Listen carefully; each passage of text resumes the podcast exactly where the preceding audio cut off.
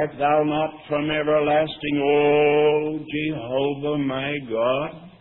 But they say, now are your problems too much for you? Jesus will handle your problems. Are you troubled mentally? Jesus will give you mental peace. And uh, do you get, have trouble getting on in the office? Jesus will help you to get on in the office. All this is true. But oh, friends, how far it is from biblical religion. There was God in the midst. And what was it that gathered the people together in the book of Acts?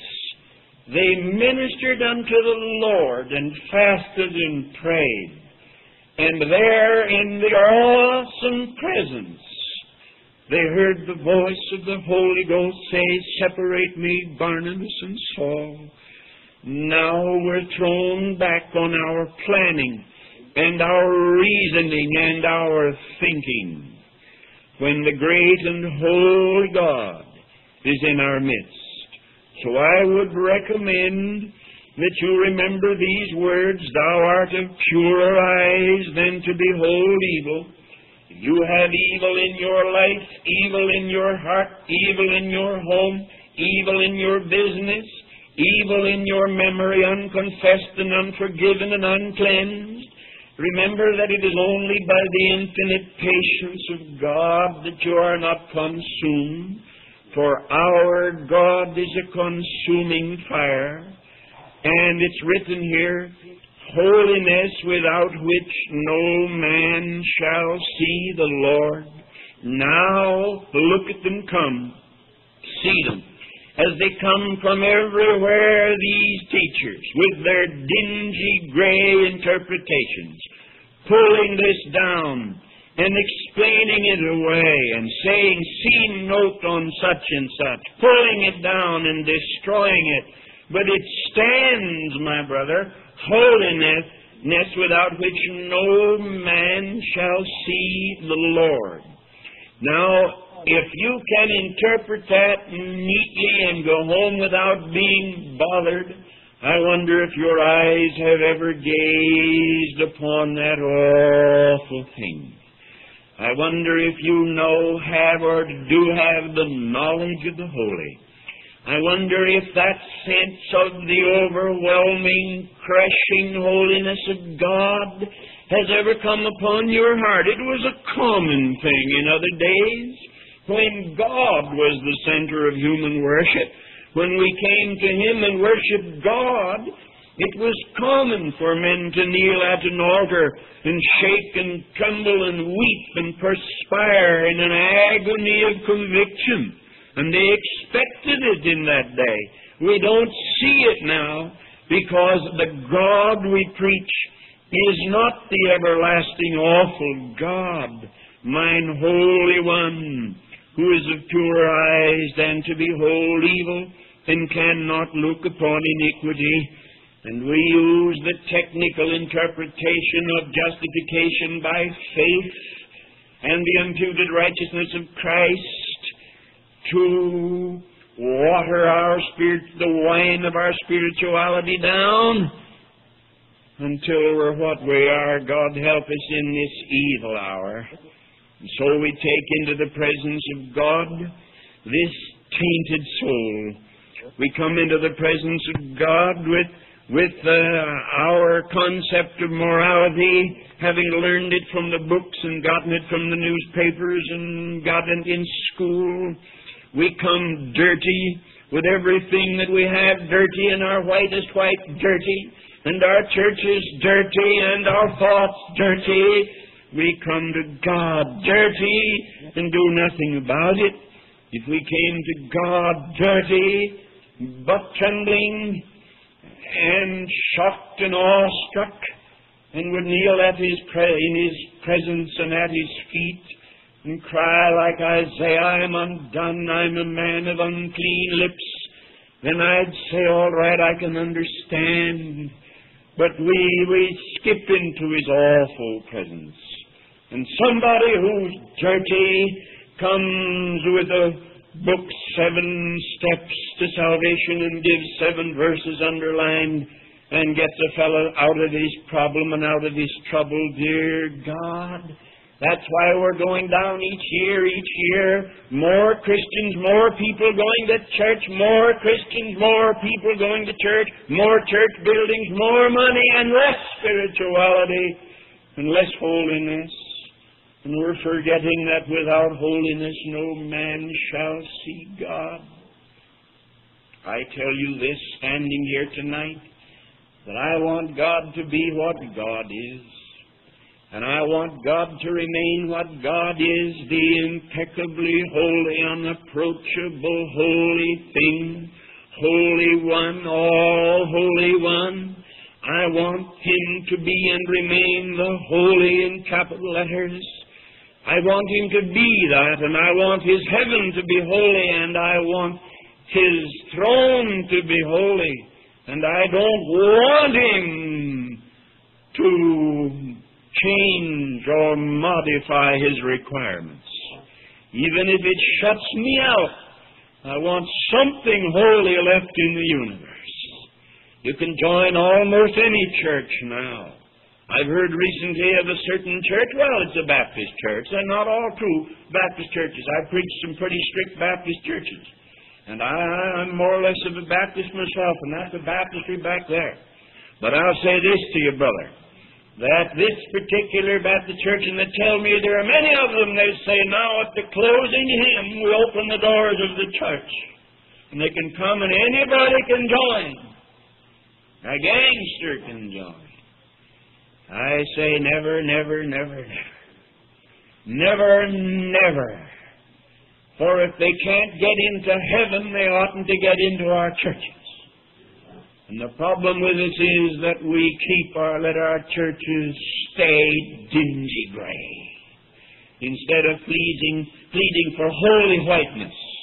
And as soon as anybody begins to plead, we Christians ought to be holy, somebody comes along and says, Now, my brother, don't get excited about this, and don't become a fanatic, for don't you understand that God understands our flesh, and He knows we're but dust. Oh, He knows we're but dust. But he says, Thou art of purer eyes than to behold evil, and canst not look upon iniquity. And without holiness it's impossible to please God. Thomas Binney wrote this. I think it's one of the most awesome, wondrous things ever written. Eternal light. Eternal light, how pure the soul must be. When placed within thy searching sight, it shrinks not, but with calm delight can look, can live and look on thee. The spirits that surround thy throne can bear the burning bliss, but that is surely theirs alone, for they have never, never known a fallen world like this. But how shall I, whose native sphere is dark, whose mind is dim, before the ineffable appear, and on my naked spirit bear the uncreated beam. How shall I, whose native sphere is dark, whose mind is dim, before the ineffable appear, and on my naked spirit bear the uncreated beam?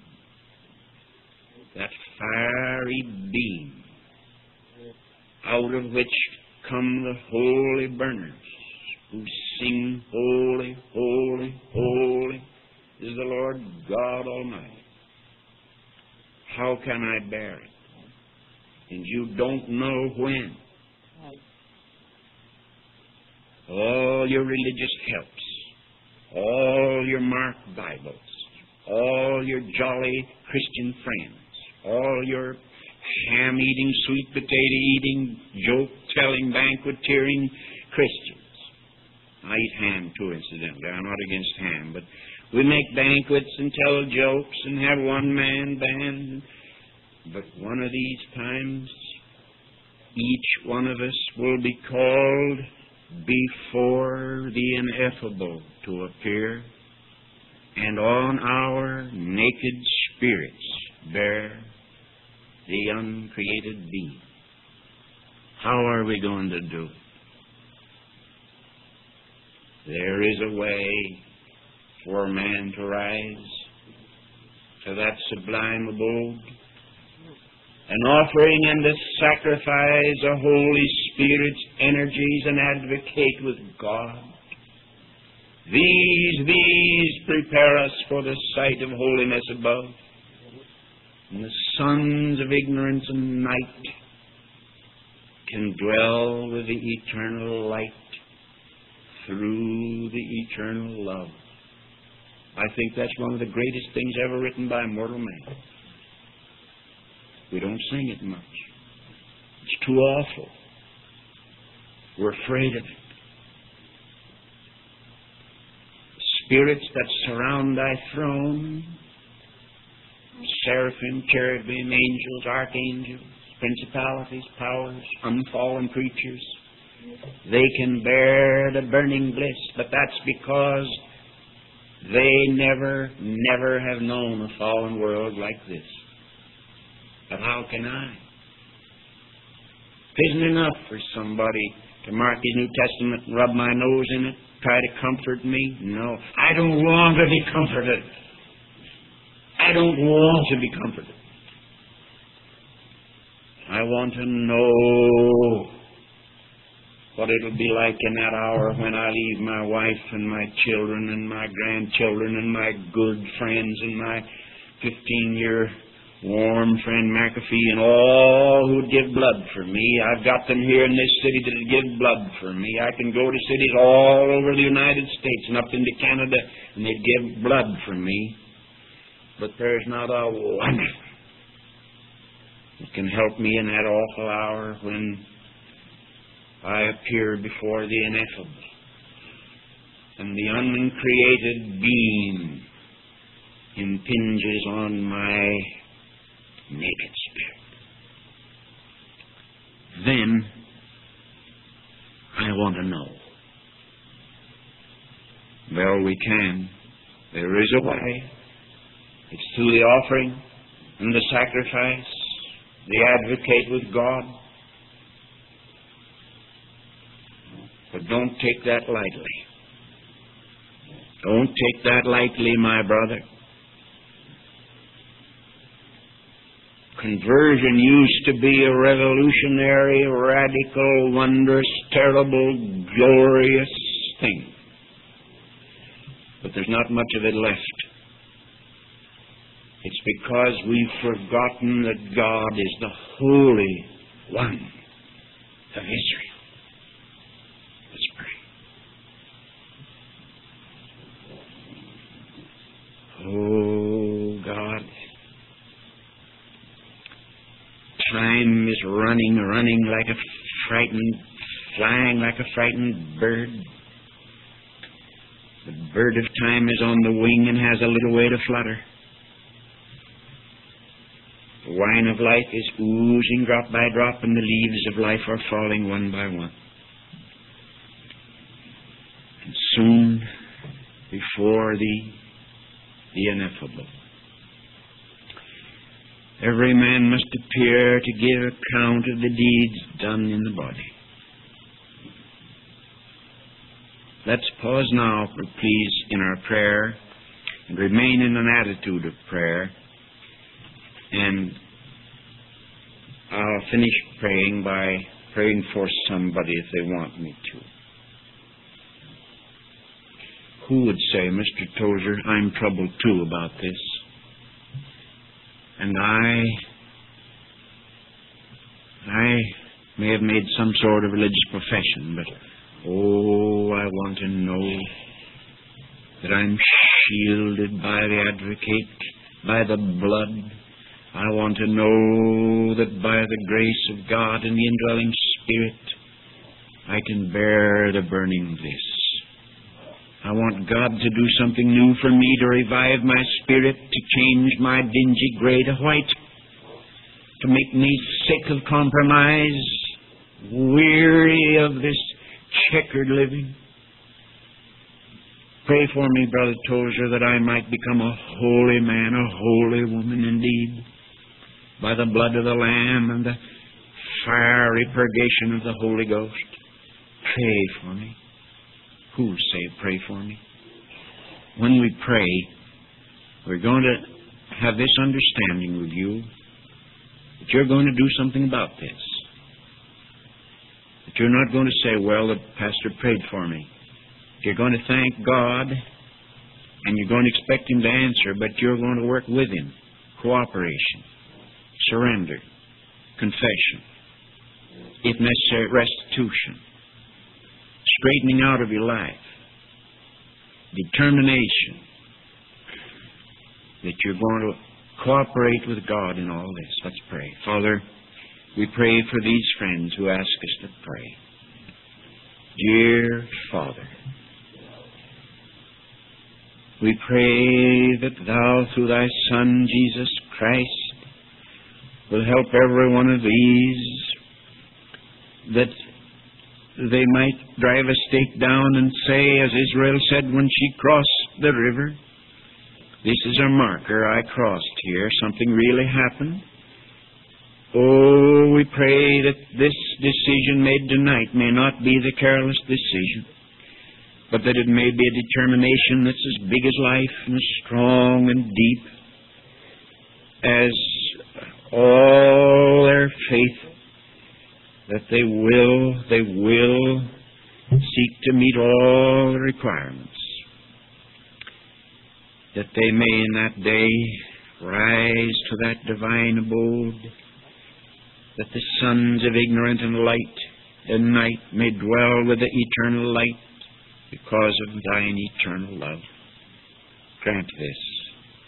Then for those who didn't, some who didn't but should have, oh Father, keep upon us a sense of holiness, that we can't sin and excuse it, but that repentance will be as deep as our lives.